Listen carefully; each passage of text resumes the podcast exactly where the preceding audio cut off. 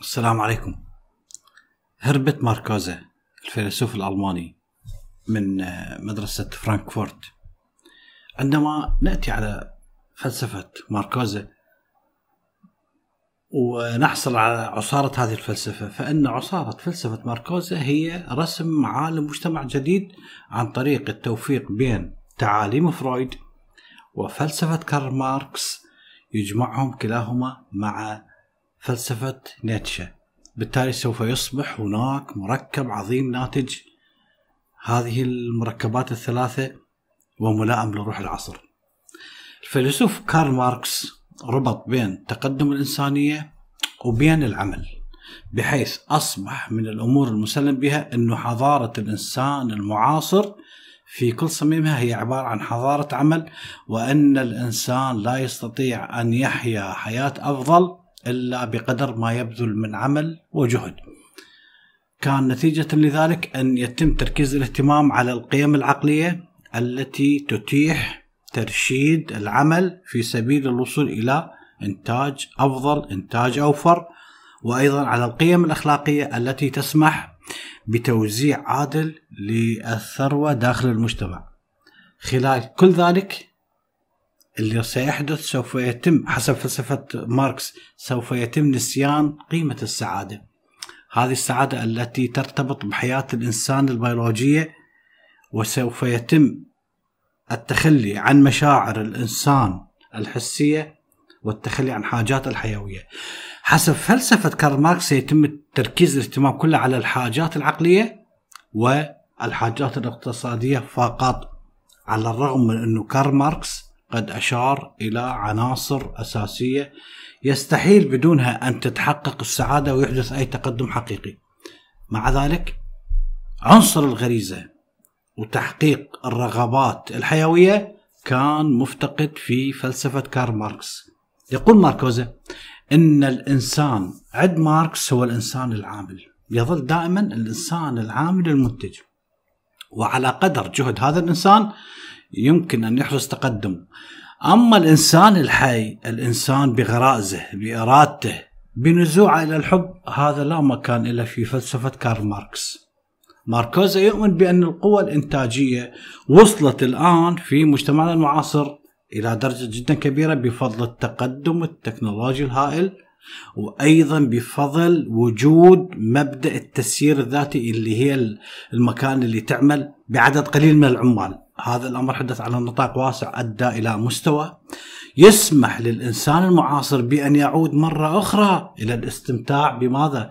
إلى الاستمتاع بحيويته وأيضا يتيح له بنفس الوقت أن ينهل من منابع غريزته المنسية المتدفقة من أجل أن يحصل على السعادة ومن أجل أيضا أن يحصل على اللذة هاي اللذة اللي انحرم من عندها في مجتمع الإنتاج والعمل أصبح الإنسان قادر على أن يشيد عالم مزدهر يتخلص به من العمل والقهر والكبت.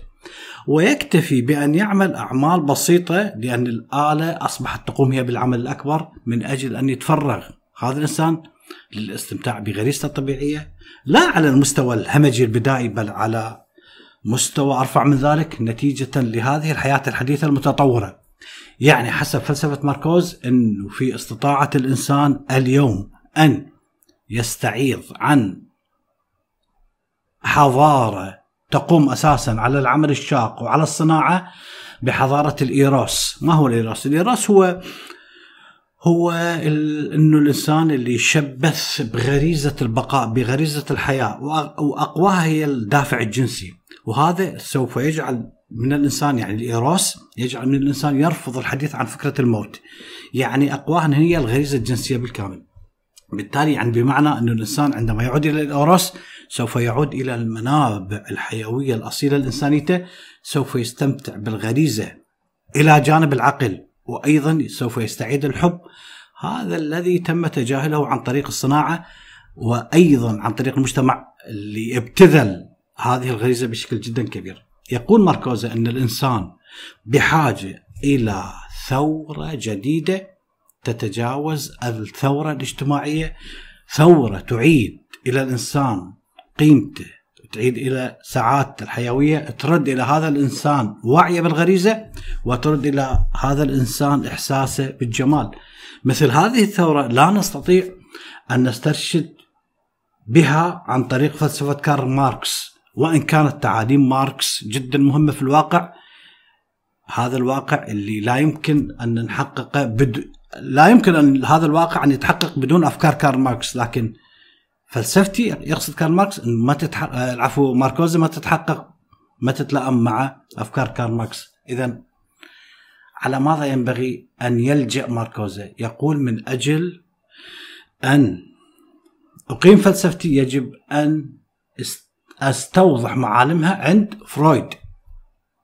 راح نشوف انه فرويد عرض فكرة الايروس اللي غريزه الحياة الغريزة الجنسية بوصفها الطاقه التي تكمن في أصل كل حضارة على الإطلاق وذلك لأن نمو الفرد بمعنى انتقاله من الأنانية إلى الغيرية. هذا اللي هو عبارة عن نمو الانسانيه باكملها يفترض لك مقدما وجود عامل الحب هذا الحب سواء في صورته الجنسية المباشرة أو صورته المتسامية المحورة، بالتالي نمو الفرد يتحقق ماذا؟ يتحقق عندما يخرج هذا الطفل من رحم أمه، هذا الرحم اللي كان أمان وسكون، هذا الطفل بتقدمه بالعمر عن طريق المجتمع سوف يبدأ بحسب حساب للواقع. هذا الطفل سوف ينظم سلوكه على أساس الواقع الموجود عن طريق الانا الاعلى. بعد أن كان سابقا يبحث عن أي إشباع إلى وهو طفل عندما يكبر عندما يدرك هذا الطفل العالم بمرور الزمن سوف يسير على قوانين العالم. لم يعد هذا الإشباع وهو طفل المباشر آه، يستطيع أن يفعل به كما يشاء. بالتالي هناك قيود يجب أن نقيد بها. نمو المجتمع يتم أيضا بهالحالة على وجود طاقة هاي الطاقة لا تستطيع أن تعبر عن نفسها لأن مكبوتة بل عن طريق تتخذ هذه الطاقة تغيرات غير مباشرة تتمثل في ماذا؟ تتمثل في يعني الطاقة المكبوتة داخل الإنسان تظهر بس بشكل مو مباشر بشكل غير مباشر عن طريق ماذا؟ عن طريق المبادئ الأخلاقية عن طريق المبادئ الدينية عن طريق التعبير الفني عن طريق التعبير الأدبي. بالتالي معنى ذلك أن الحضارة تفترض على الإنسان من أجل أن تكون هناك حضارة تفرض على الإنسان ألوان من القهر والكبت.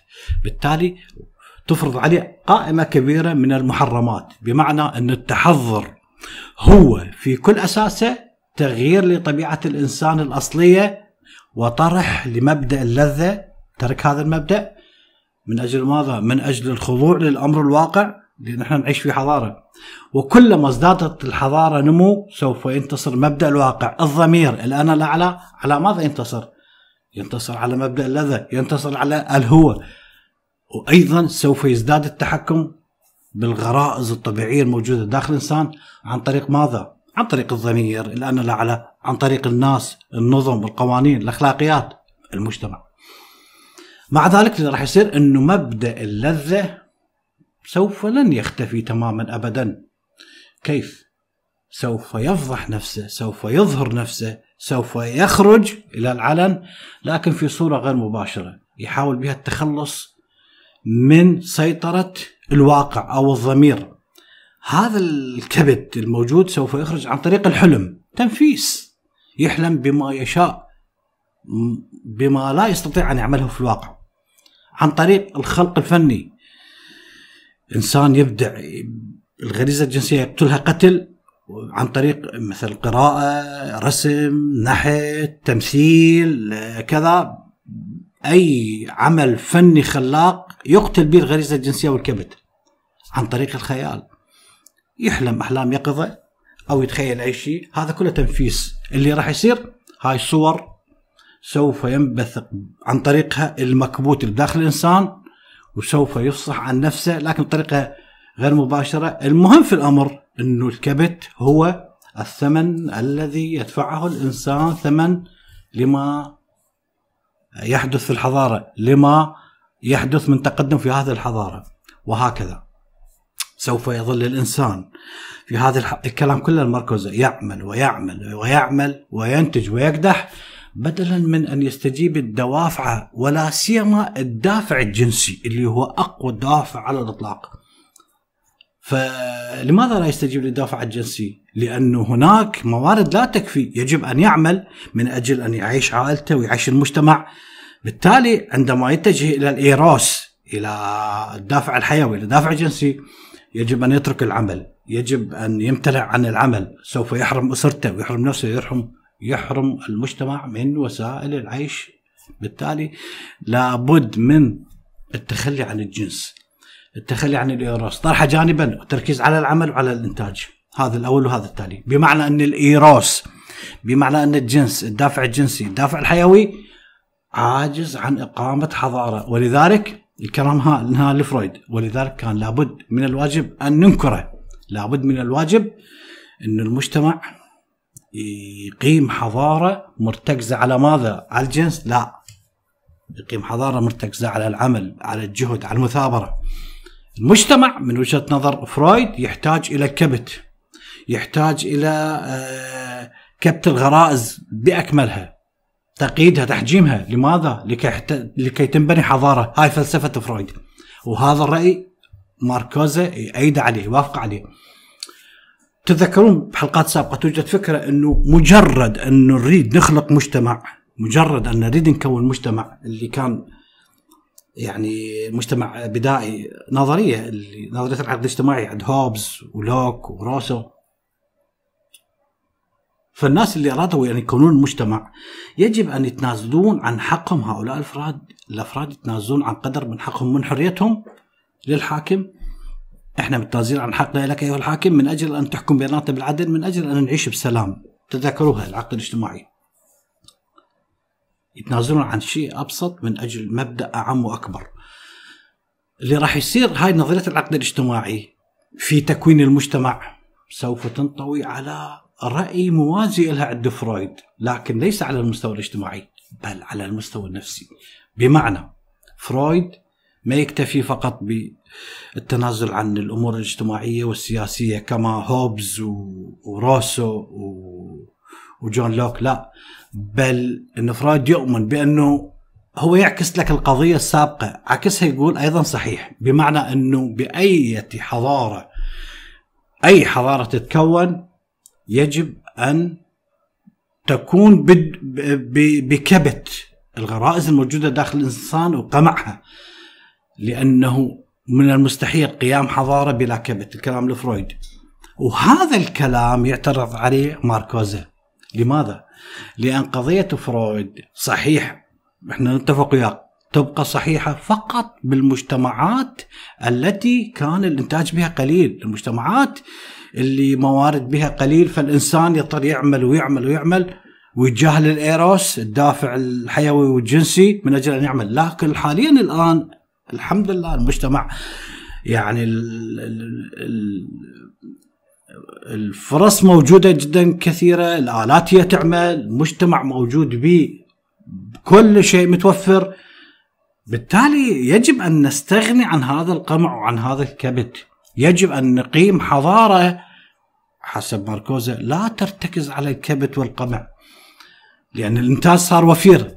هذه الحضارة سوف تكون حضارة مطلقة. وهي الحضارة الوحيدة التي يمكن تصورها لأن المجتمع الصناعي الحالي أصبح قادر على تحقيق قدر هائل من الوفرة. الكلام الماركوزي وأصبح من الممكن عن طريق التقدم التكنولوجي التقدم العلمي الهائل الكبير جدا انتشار الآلية الذاتية المكان اللي تعمل أن يتوافر الأساس المادي الذي يتيح انتقال المجتمع الذي يريد أن يصبح مجتمع متحضر إلى شكل جديد لا يعود عليه مثل السابق بالعمل الشاق والكبت وغيرها بل يتفرغ فيه الإنسان بسبب الوفرة بسبب الفراغ اللي سوف يعيش به يتفرغ به الانسان لتحقيق طبيعته الحيوية اللي انسلبت. فالآلات الكثيرة اللي تنتج بدل الإنسان أصبحت قادرة أن تمشي نفسها بنفسها. بالتالي مع حد أدنى من التدخل الإنساني بها وأن تنتج في الوقت نفسه بوفرة كثيرة لم يكن يحلم بها الإنسان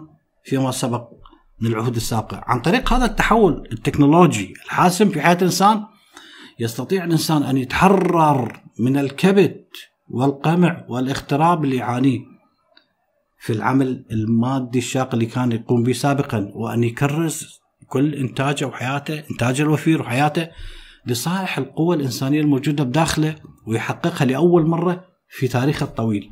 لكن اللي حدث مع الأسف على العكس من كل التوقعات هو أنه هذا الإنتاج الوفير اللي موجود عندنا بالحضارة هذا الإنتاج لم يتم استغلاله للقضاء على القمع والكبت والقهر داخل الإنسان بل لزيادته. ولا حتى من أجل إشباع حاجات الإنسان الحقيقية بل إشباع نهم التجار الرأسماليين الجشعين زيادة أرباحهم مزيد من الإنتاج لهم. ما الذي سوف يترتب عن ذلك؟ سوف يترتب عن ذلك فائض من العمل المخترب غير الضروري كما سوف يترتب عليه زيادة في كبت الغرائز والواقع انه هذا القهر يزداد كلما ازدادت بشائر التحرر ظهورا لكن في الوقت نفسه نكتشف بكل وضوح عن تناقض صارخ موجود يمزق هاي الحضارة الموجودة حاليا. في هذه الحضارة توجد جميع الإمكانات الموجودة اللي تتيح للإنسان قيام تتيح للحضارة تتيح للمجتمعات قيام مجتمع ما لا داعي فيه إلى الكبت وإلى القهر. لكن الواقع الفعلي اللي موجود الآن هو ازدياد القمع وازدياد القهر وتحوله إلى صبغة عقلانية هاي الصبغة العقلانية تزيد من فعاليته هذا التناقض بالإمكانات والواقع بين الإمكانات والواقع هو الكلام المركزي مظهر ديالكتيكي للصراع بين من؟ بين السيطرة والتحرر وهذا يدل بوضوح على ماذا؟ انه الظروف أصبحت مهيئة من أجل إدخال تغيير جذري على حضارة الإنسان. يقول ولعل العامل الحاسم في كل ذلك هو الذي يساعد على إحداث التغيير هو ماذا؟ هو أن القمع أصبح في عصرنا هو مو قمع طبيعي فطري مثل ما كان سابقا بسبب قلة الموارد والعمل لا أصبح إرادي الإنسان بنفسه يقمع نفسيته ففي السابق كانت الضرورة الطبيعية هي تتمثل في قلة الموارد الموجودة عدم كفايتها من أجل تلبية حاجات المجتمع بأكمله كانت تقضي ب أنه القمع أمر حتمي وتجعله لا مفر منه من أجل تنظيم المجتمع.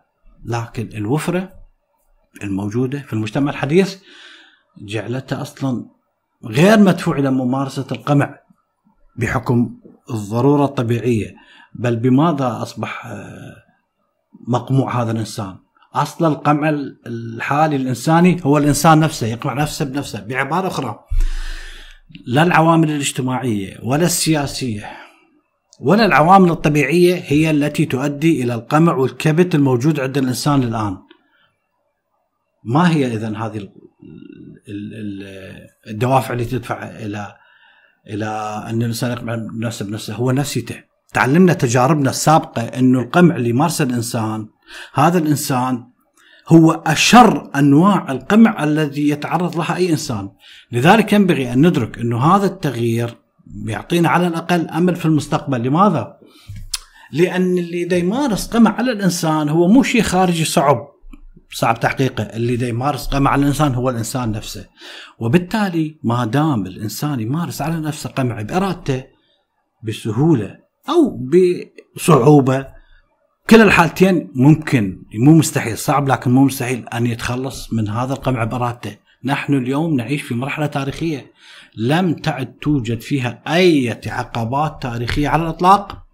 في وجه القضاء على الكبت اللي عاش مع الإنسان سنين طويلة كل ما تعانى كل ما تعاني المجتمعات كل ما يوجد من عقبات مكبوتة وقمع داخل الإنسان سوف يتخلص من عندها ومن ثم يستطيع هذا الإنسان أن يتجاوزها. أن ينتقل إلى مرحلة عليا أفضل أن يحصل على التطور الاجتماعي وهذا المجتمع على ماذا سيقوم؟ على تحويل الرغبات الحقيقية الموجودة داخل الإنسان إلى حقيقة إشباع حاجاته إلى الحب والسلام. سوف تكون سهلة. إحلال الإيروس الدافع الحيوي دافع جنسي محل حضارة العمل الشاق والكبت والقهر والصناعة والإنتاجية العمياء. طبعا لابد من حلقة ثانية وثالثة حتى أكملها. شكرا لكم.